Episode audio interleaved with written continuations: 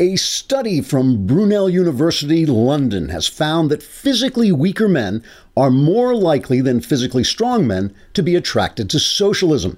This is a real study which actually confirms the findings of a previous study from Denmark. The Brunel academics studied 171 men aged 18 to 40 and found those who favored socialism tended to be what, in scientific terminology, are usually referred to as, as weaklings or, or wimps or milk toasts, or panty waists, or pansies, or sissies, or wusses, or doormats, or wimps. Maybe I said wimps already. Conversely, men who supported capitalism tended to be physically stronger and to kick sand in the faces of men who supported socialism and then drive away in their far larger cars with their much prettier and more sexually satisfied wives. Once the stronger capitalist men were out of sight, the socialist men tended to stick their tongues out at them and then go home sniffling with grimy, tear stained faces and hide in the attic, pulling the wings off flies. It's possible I made some of that up probably the part about the flies. Anyway, the scientists found, and this is true, that men who were more physically formidable were less likely to support the redistribution of wealth, whether or not they were themselves wealthy. This may be because weaker men, sometimes referred to as mama's boys or girly men or cream puffs, realize that the only way they can get their hands on the wealth of stronger men is by ganging up on them and plundering their honestly earned resources and then sharing them out among themselves while telling themselves what good and generous people they are for stealing other men's money.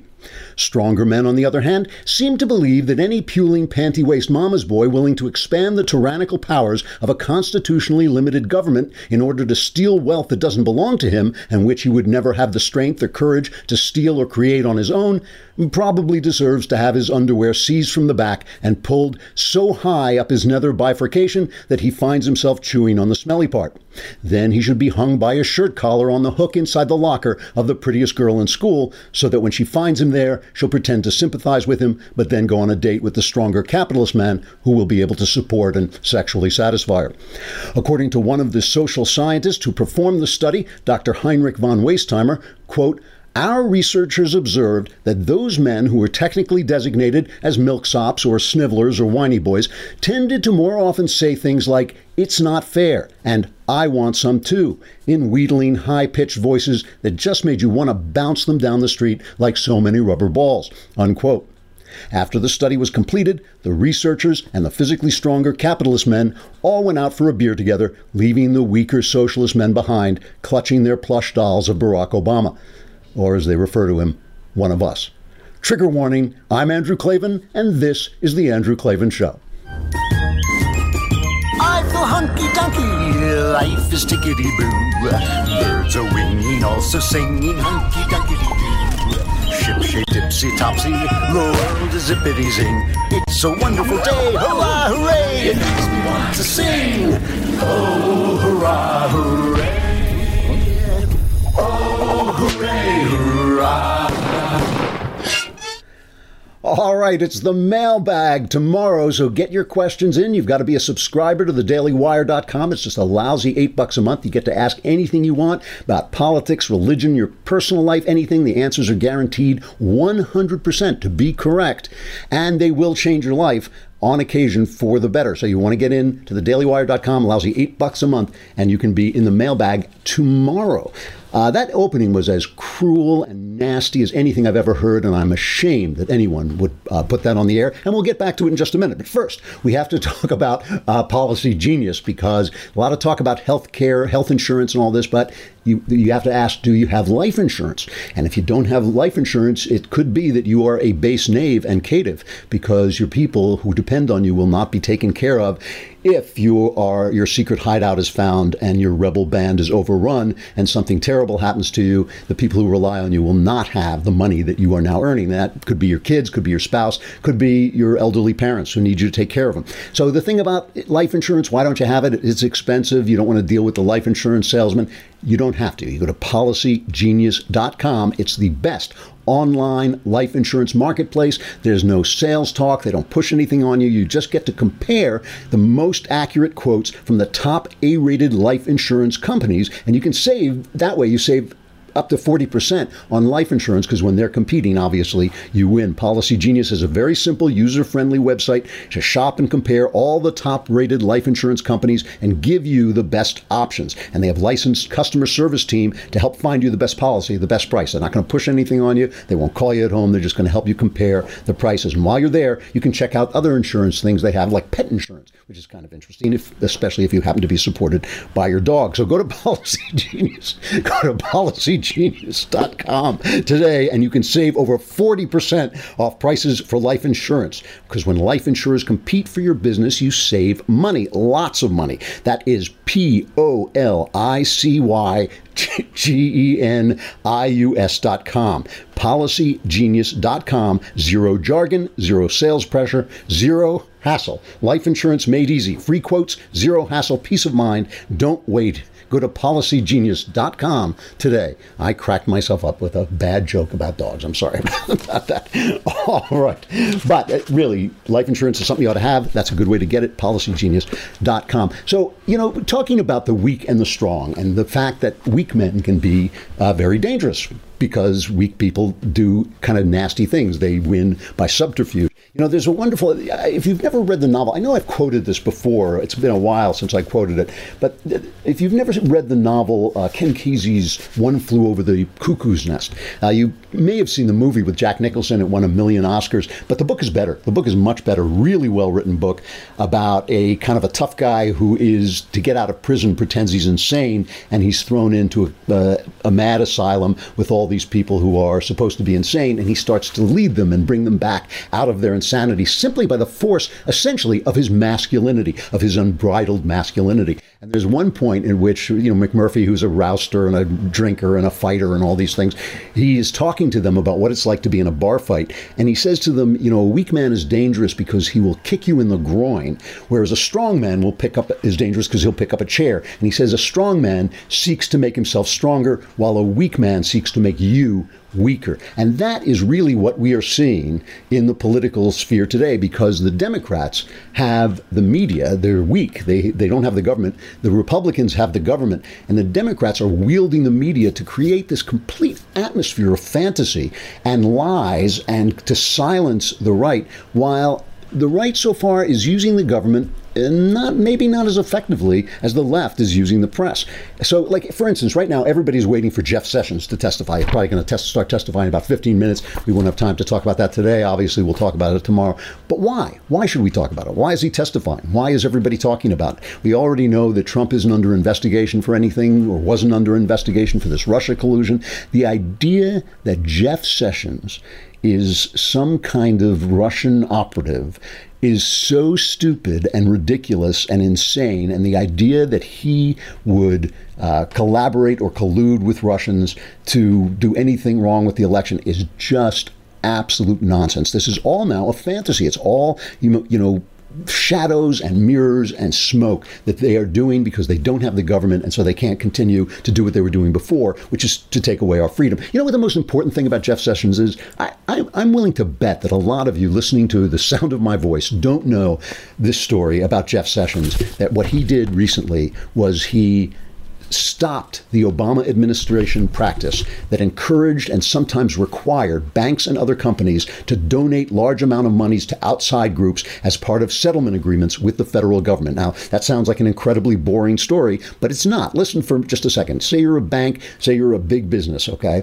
And the federal government comes after you. So one day it's like the, that show on uh, Showtime, Billions. One day the federal attorney comes out and says, You're not doing things right. Uh, we're taking you in. You could go to prison or or you could settle with the government for several hundreds of millions of dollars in fines, and we want you to pay those hundreds of millions of dollars in fines to Acorn, to our left wing, uh, you know, whatever our left wing charity is, the charity of our choice. That's what the Obama administration was doing. And since we know that under you know the, the new restrictions and the new regulations that Obama piled on business, you're virtually always committing a crime when you're in business. You're virtually always a foul of some stupid regulation or some law. So it's just a question of time and of choice that the federal attorney is going to come to you from the deep state and say, pay up and pay Acorn or whoever we want you to pay as, as a settlement for this. And of course, you don't want to go to jail. You don't want to face even worse fines if you lose a court case. And so you pay up. Jeff Sessions stopped that. Just a total slush fund. The, you know, the other thing that's funny in conjunction with that, while James Comey was testifying and everybody was going, what's he saying? And what does it mean? And did he say this? And did he say that? The House was passing a law that gutted Dodd Frank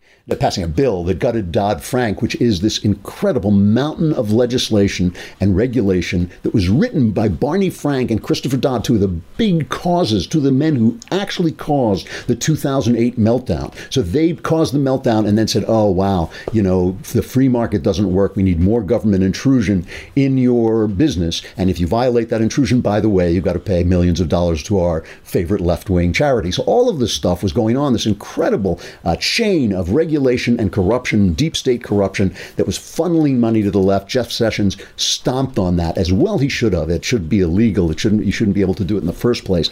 But of course, nobody ever stops it because if you win, then you get the money. So Jeff Sessions, because he's an honest guy, straight arrow, he he put a stop to it as well. He should. That's the big story about Jeff Sessions. Whatever happens today, whatever, however they wrong foot him in testimony, which I don't think they will. I think he's smarter than most of them put to, most of the panel put together. Uh, you know, I just think it, it's not it's not even important. It's not a story. You know, there was a, there was a moment yesterday that was kind of symbolic of all this, and it was it was funny. I have to say, was Trump sat down and had his first meeting with his full cabinet because the left has been doing everything they can to you know slow down his appointments and he hasn't been the Trump administration hasn't been that uh, efficient in appointing stocking the government with his people and getting the Obama people out so he sits down with his full cabinet and he goes around the table, letting them introduce themselves to the press, and they start to lavish praise on him. And some of it got a little fulsome. Here, just a brief clip of Reince Priebus uh, lavishing praise on. him. On behalf of the entire senior staff around you, Mr. President, we thank you for the opportunity and the blessing that you've given us to serve your agenda and the American people. And we're continuing to work very hard every day to accomplish those goals. So it's a it's a blessing. It's a you blessed us, Mr. Trump. You blessed us, Mr. President. So it got a little fulsome, a little silly, and Chuck Schumer got in a good shot. We got to give the devil his due. He he put out his own video making fun of it, and this is that. I want to thank everybody for coming. I just thought we'd go around the room. Lucy, how'd we do on the Sunday show yesterday? Your tone was perfect. You were right on message. Michelle, how'd my hair look coming out of the gym this morning? You have great hair. Nobody has better you hair know, than before you. Before we go any further, I just want to say thank you for the opportunity and blessing to serve your agenda. That's great. Well, good on you, Chuck. You got in a good shot. I mean, that that is funny. The, thing is, though, though, that really the meeting, when I, I actually watched the video because everybody was making so much fun of it, and I didn't find it that offensive. I didn't find it that, that silly, uh, you know, but listen, turnabout is fair play. But it is kind of symbolic of what's going on is that Trump is putting together a government. He has the government. The Republicans have the government. And all that the left has is that kind of thing, is mockery and confusion and fantasy, this fantasy that they're creating and lies. And Trump's real point in that meeting was very different. What Trump, how Trump opened that meeting was really what he was trying to say, and this is uh, cut number two. We have much great news to share with the American people today as we continue to deliver on our promises. Due to a record long delay in confirmation and the confirmation process by the Senate Democrats, which I call the obstructionists. Maybe they'll change, but I doubt it for a while. but they are truly obstructionists. This is our first cabinet meeting with the entire cabinet present. Uh, the confirmation process has been record setting long, and I mean record setting long, with some of the finest people in our country being delayed and delayed and delayed. But that's much of that is over, and now we go, we're going through, as you know, the regular process with people at other levels of government, and that's a very long process also, including ethics committee, which has become uh, very difficult to deal with. So Trump's real point was basically it took him this long to put this cabinet together, not because of his incompetence, but because this is what the Democrats are doing. And we all remember, we all remember what you know Hillary Clinton said when Trump hinted that he might not accept the results of the of the election, and she said, That's horrifying. I can't quite do her screechy uh, hawk's cry of a voice, but she said, That's horrifying because, you know, the democratic process. And man, if you could just think back to this stuff on MSNBC, and I don't, you know, I try not to hit MSNBC too much because I believe they're an openly honest left wing station. It's not like NBC and CBS and ABC and the New York Times and the Washington Post who pretend to be uh, honest brokers of the news, but in fact are far left, uh, far left operatives, basically with press cards. MSNBC at least is telling you, like Fox News, we are left wingers, we are right wingers. That's that's fine by me. But MSNBC, I just remember when she when he said that, when Trump said that he might not accept the results of the election. He was going to leave people in suspense. They went on forever. This is disqualifying. It's the end of even even uh, the head of the RNC at the time, Michael Steele, said, "Oh, it's disqualifying. He can't be a candidate if he says this and all this stuff." But of course, now it's the Democrats who will not accept this this election and are just planning to win the House so they can impeach Trump. That is all they're trying to do is lay the groundwork for that with this complete and utter fantasy of Russian collusion. I got to say goodbye to Facebook and YouTube, but but you can come over to thedailywire.com and watch the show right there if you subscribe. And if you subscribe, you can be in the mailbag. More importantly, because your horrible, miserable um, uh, life that you're just dragging yourself through could be completely transformed by having your questions answered on this show. So come on over.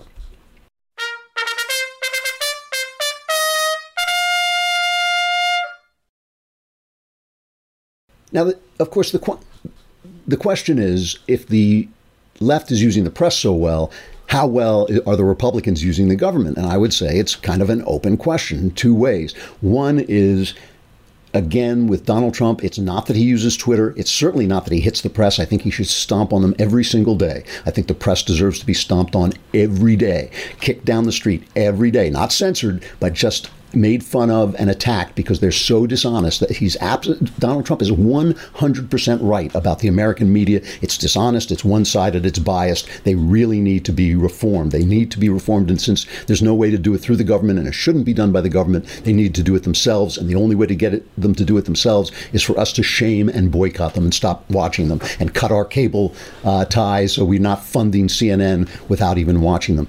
But but Trump also also gets involved in these investigations, which at this point he should just ignore. He should say, look, this is a total fantasy. I'm now going to govern. I'm not going to address this anymore. And he should just ignore it. Bill Clinton was very good at this when he was being, uh, when the, during the scandal over Monica Lewinsky, he was very good at putting that in one side of his brain and just going forward with doing his job as president. And Donald Trump has to learn to do the same thing. He has got to learn when to keep his mouth shut. And the other thing, of course, is the Republicans who are just in a circular firing squad. If they do not get, if they go into the summer recess without getting health care sorted out, without getting tax reform or at least a tax cut sorted out, you know, then the then the the weak people, the Democrats, are using their weapon, the press, at a very, very high level, and the strong people, the Republicans, are u- are not using the government at all. They're not using the weapon that they have, which is actual political power. So you know, the, the thing about the press that is so frustrating for most of us on the right, or most of us who live in the real world, which is pretty much the same at this point, is is the way in which they are just completely they rewrite history as it comes in. And we saw this yesterday. Yesterday was the anniversary of that horrible Pulse nightclub shooting in Orlando and 49 people dead, a gay bar in Orlando. Omar Mateen, a Islamist sympathizer, walks in and opens fire. And so, of course, they had to they have to do something about this. They have to the left has to talk about this, and they did it virtually. I mean, the Washington Post ran a story in which they virtually did not speak of Islam, of the motives of the uh, killer, of what this story was about. And this has been going on since this happened because the killing of gay people in the name of Islam, you know, it was too much cognitive dissonance for the left to deal with. And I just want to go back and remind you for a moment of what it was like when this happened. This is a montage of the what you'd call the hot takes of the press dealing with the news as it came in. And you'll hear one voice speaking truth to power, which is Hugh Hewitt, who says this is about Islam. But all the rest of them, and you'll hear how he's immediately interrupted and virtually shouted down. But just listen to the way the press in real time is rewriting the story. Is it just because it's a diverse club and he hates diverse people?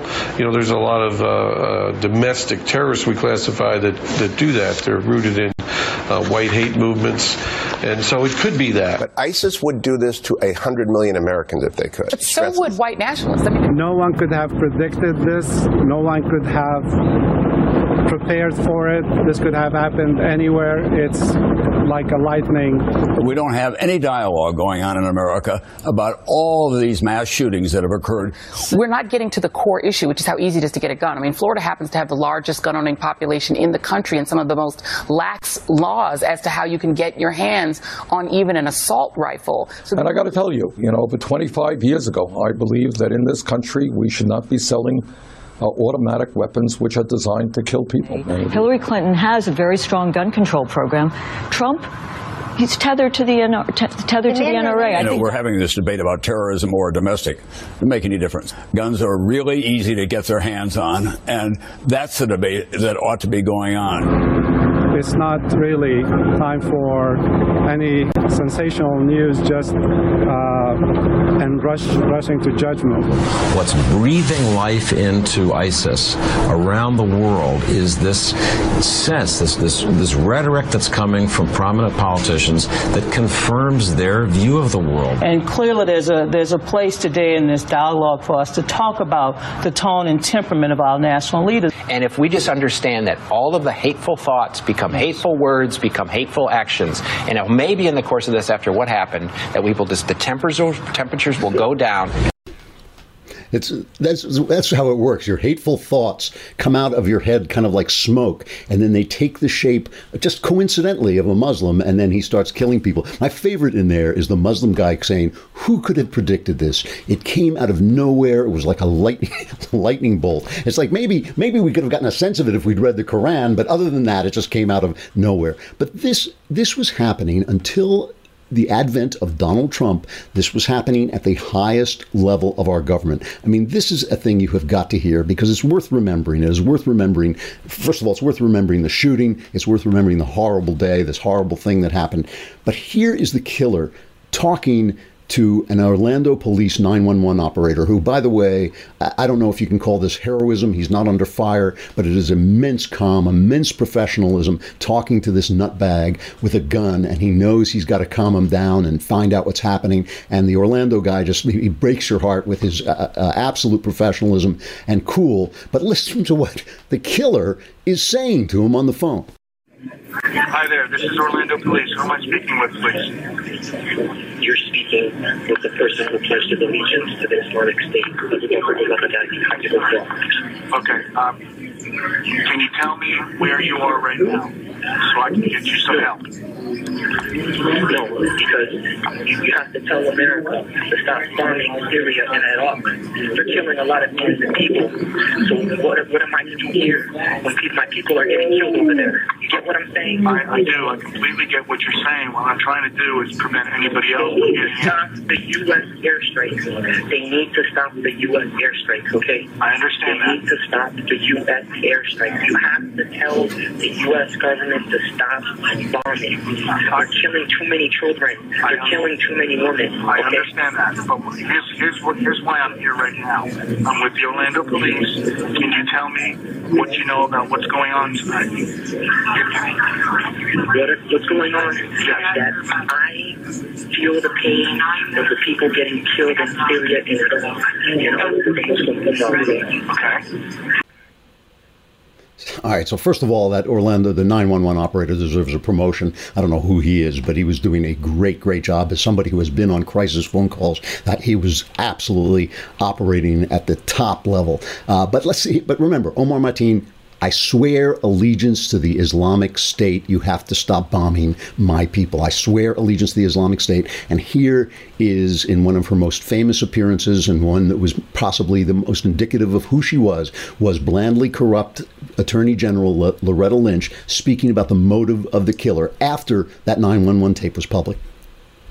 You know, whenever you look at someone's motivation or intent, whether they're living or whether they're dead, you look at their actions and their activities surrounding the event. You look at what they said, you look at what they did, um, you look at how they behaved, uh, and you come up with the most reasonable interpretation, the one that fits the facts there. And so we do feel that as we continue to build a timeline and a chronology and to build his life, that we will be able to determine this. I cannot tell you definitively that we will ever narrow it down to one motivation. Uh, people often act out of more than one motivation. This was clearly an act of terror and an act of hate.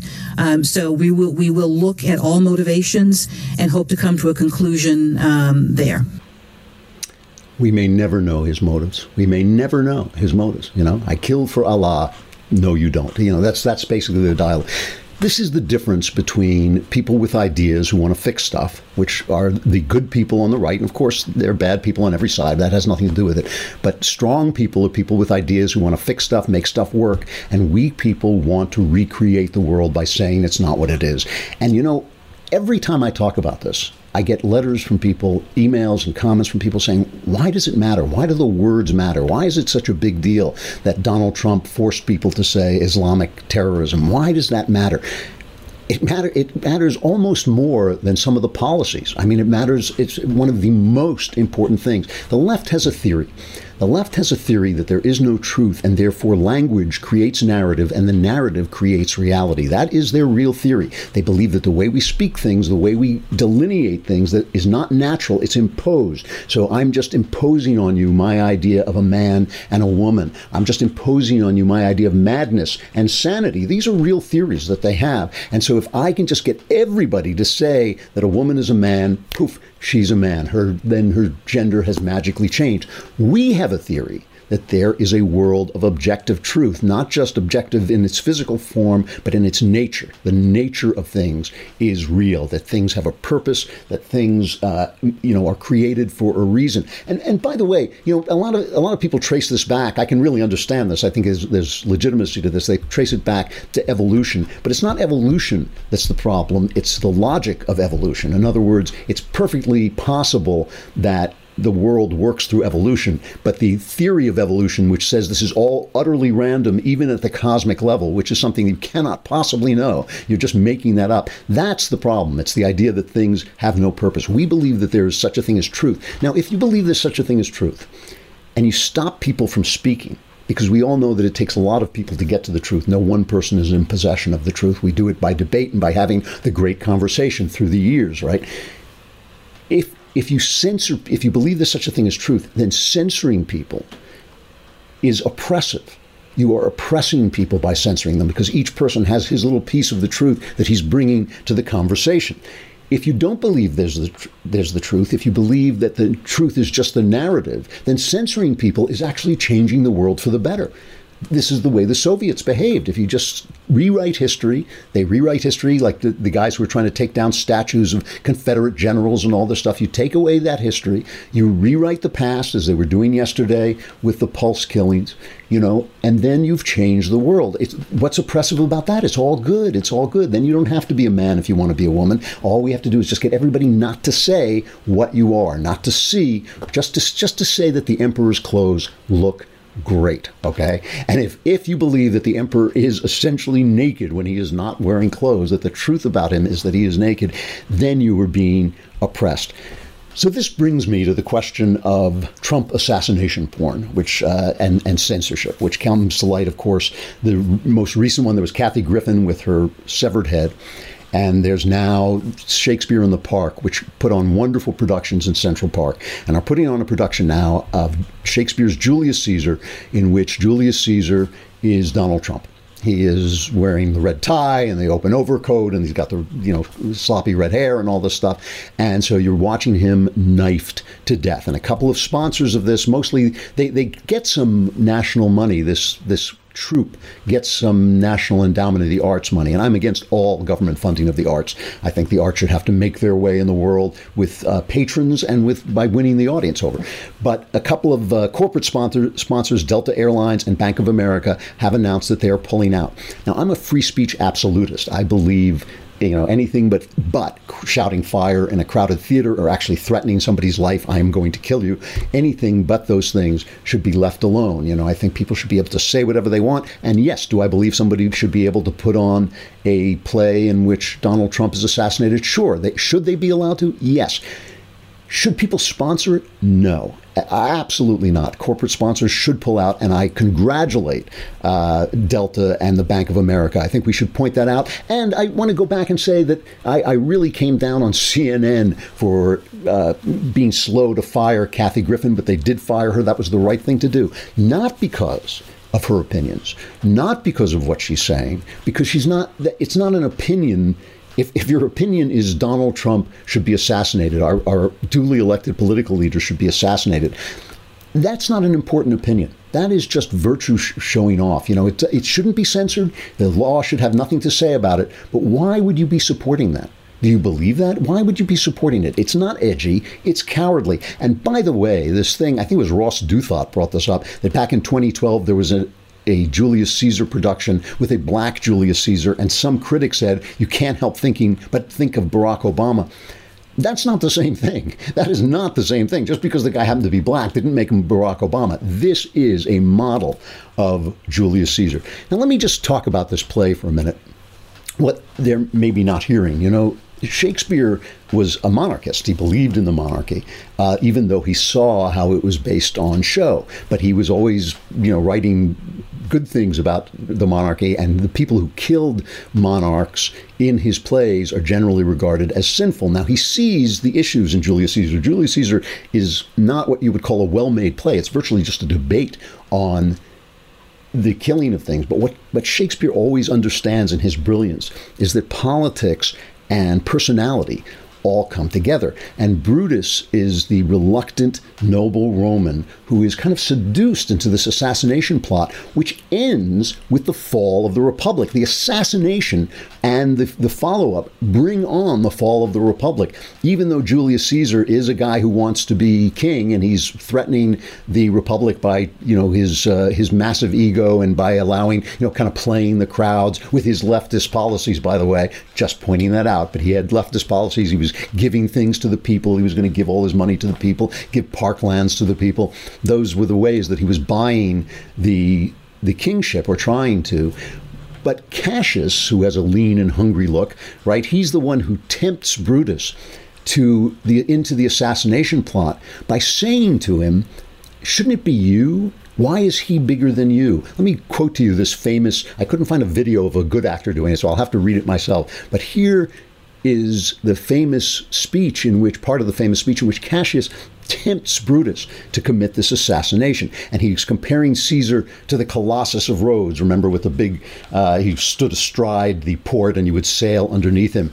And he says, Cassius says of Caesar, Why, man, he doth bestride the narrow world like a colossus, and we petty men walk under his huge legs and peep about to find ourselves dishonorable graves. Men at some time are masters of their fates. The fault, dear Brutus, is not in our stars, but in ourselves that we are underlings. Brutus and Caesar, why, what should be in that Caesar? Why should that name be sounded more than yours? Write them together, yours is as fair a name. Sound them, it doth become the mouth as well. Weigh them, it is as heavy. Conjure with them, Brutus will start a spirit as soon as Caesar. Now, in the names of all the gods at once, upon what meat doth this our Caesar feed, that he is grown so great?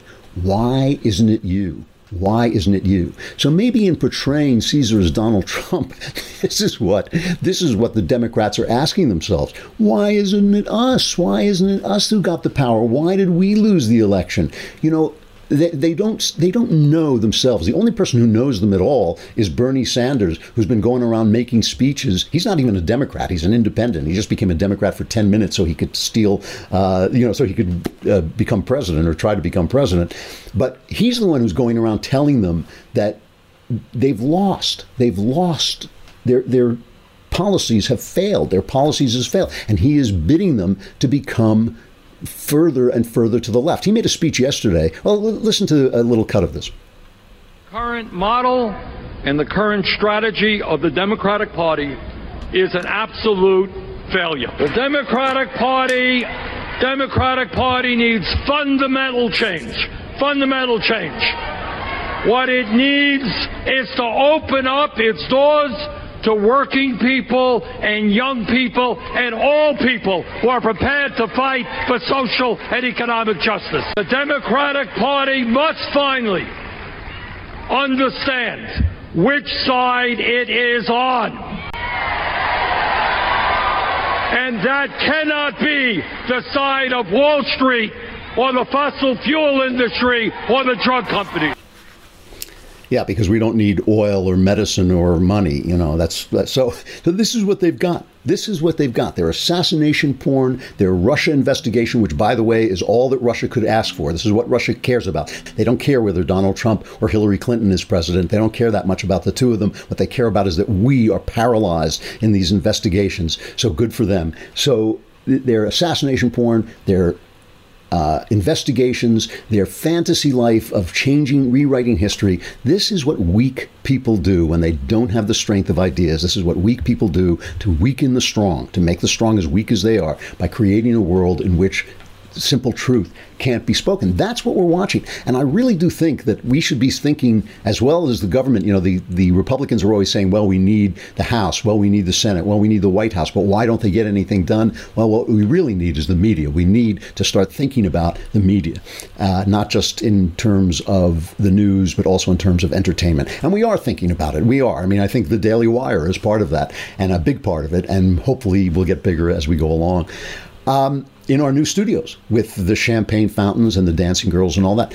I have to take just a moment to say farewell to Adam West, the Batman of the 60s. I don't know how many people ever saw this, but the Batman TV show of the 60s was absolutely hilarious. Adam West was a pudgy little guy who would wear this tight Batman suit and his belly would be over his utility belt. Meanwhile, by the way, in between takes, he was going into the dressing room. It was the swinging 60s, and he was having sex with as many as eight women at a time. But then he would go out and do this absolutely po-faced, straight-faced uh, satire of Batman. Here is just uh, he died, I don't know, in his 80s uh, over the Klavanless weekend. Here is just a brief cut of him, of Batman, uh, Robin, the commissioner, and a police officer trying to solve one of the dastardly confounding riddles of the Riddler. To confound us further, the telegram ends with a riddle. What is it that travels on all fours in the morning, on two legs at noon, and three at twilight? If you intend to follow me, add the answer to the other three. What can we do, Batman? It saddens me, Commissioner, but I just don't know.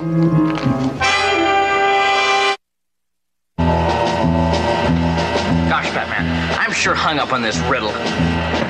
I'll help you just as soon as I collate these figures for the remote Bat computer. Now, if my original premise was correct, and that machine has done a man's job. Man's job. Man's job. Man! That's it, Batman. Man travels on all fours in the morning of his life or as an infant. And on two legs at noon or as an adult. With a cane or three legs in the twilight of his life. Congratulations, Robin. Now let's concentrate on the last part of Riddler's challenge. so I, am sure a lot of people have seen this, but when they would get into fights, they would punch each other, and the word "pow" and "wham" and "socko" would ex- appear on the screen. I used to watch this thing uh, as a little kid and just a- absolutely uh, roll on the floor with laughter. And for my money, by the way, it was more profound than the movies now that take these comic books seriously. I think that the satire was actually uh, closer to the get got closer to the depth of what Batman is about than the movies do now. All right, stuff I like. I was talking yesterday about Daphne du Maurier, um, who is one of the really fine storytellers of the age of the moderns, and uh, mentioned that another one was Somerset Maugham. And so he will be uh, my stuff I like today. These are the guys, these are the people who, as literature was becoming modernistic, like James Joyce and Thomas Mann, and more uh, difficult to understand. Uh, this is what happens when an art ages; it becomes more intellectual. It separates, like the movies are doing now, into movies that the critics and the elite like, and movies that the people like, and they can't bring them together. When an art form is at its best, like British theater when Shakespeare was writing and the ordinary people would come to see Shakespeare and the intellectuals would come to see Shakespeare because that was playwriting, English playwriting at its peak. The same thing was true of the movies in the 30s, 40s, part of the 50s. The successful movies and the popular movies were the same movie. Now, as the movies are getting older, they are pulling apart. When that was happening to literature, and the literature of people like James Joyce, which a lot of people don't want to read because it's complex and intellectual and very referential.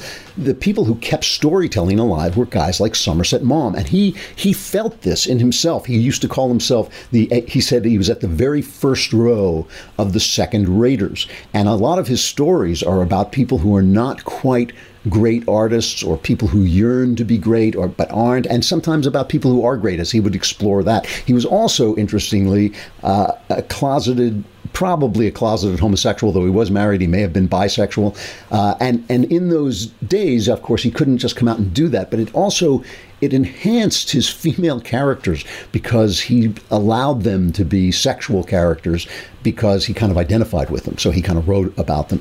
Uh, his uh, his classic book, his uh, masterpiece, I guess, is of Human Bondage, which is very uh, autobiographical. It's about a guy with a club foot, and the club foot, a lot of people think represented Maugham's homosexuality, was kind of symbol for that. Uh, the Razor's Edge, very famous book about the search for wisdom. Ashenden, one of the first uh, spy novels, but also his short stories. Again, like Daphne du Maurier, he was a great short story writer. If you've never read Rain or The Alien Corn or The Kite, these are all good, and they were made into a film called quartet uh, back in the 50s, I think it may have been the 40s, but I think it was in the 50s uh, that actually Somerset Maugham, I, I, believe, appears in and he narrates part of it. But it has one of my favorite short stories of all time. It's called The Alien Corn from Keats's poem Ode to a Nightingale. Uh, he talks about Ruth amid the alien corn. And what it's about, it's a really good story. It is about a, an upper class Englishman who decides that, to the absolute shock of his father, that he wants to be a concert pianist. And I'll play just a little bit of the movie version of this. You should read the short story. This is Dirk Bogarde as the young man talking to his father and his father's wonderful reaction. You must have a talk about your future one of these days. Yes, I'd like to. You know, you're a lucky young devil. Often the young fellows of your age are in a position to choose practically any career they want to. Your last year at Oxford, then the diplomatic corps, if you like. Or the House of Commons, if you have a mind for politics. of course, your mother would like to see you in the Grenadier Guards, I know.